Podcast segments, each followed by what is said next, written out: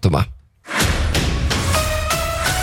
Bonjour, bonjour à tous. Suspense à la chambre haute. L'inscription de l'I V G dans la Constitution se heurte cet après-midi aux réticences de la droite. Lors d'un vote au Sénat, les débats s'annoncent tendus à partir de seize heures trente au Palais du Luxembourg. Autre décision, celle du Parlement européen qui a finalement rejeté la visite médicale obligatoire tous les quinze ans pour renouveler son permis de conduire. Une mesure qui aurait mis fin à l'obtention à vie du précieux document. En fait, le texte a été voté, mais le point précis de la visite médicale n'a pas été retenu.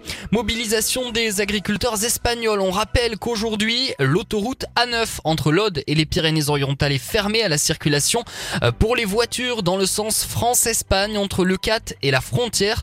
Malgré le message, des camions tentent quand même de braver l'interdiction pour franchir la frontière par le Pertus.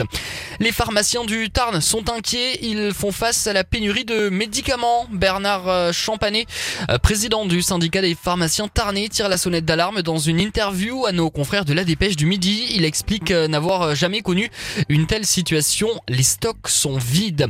Carole Delga veut rétablir la semaine de quatre jours et demi à l'école. La présidente de la région Occitanie l'a jugée absolument nécessaire ce matin pour renforcer les savoirs de base et lutter contre les déterminismes sociaux.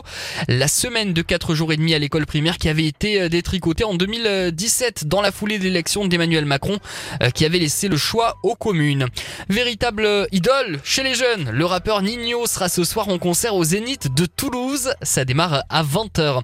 Un mot de foot pour terminer cette édition et l'équipe de France féminine est attendue ce soir à Séville. Finale de Ligue des Nations pour les Bleus qui vont tenter de remporter leur premier titre face à l'Espagne.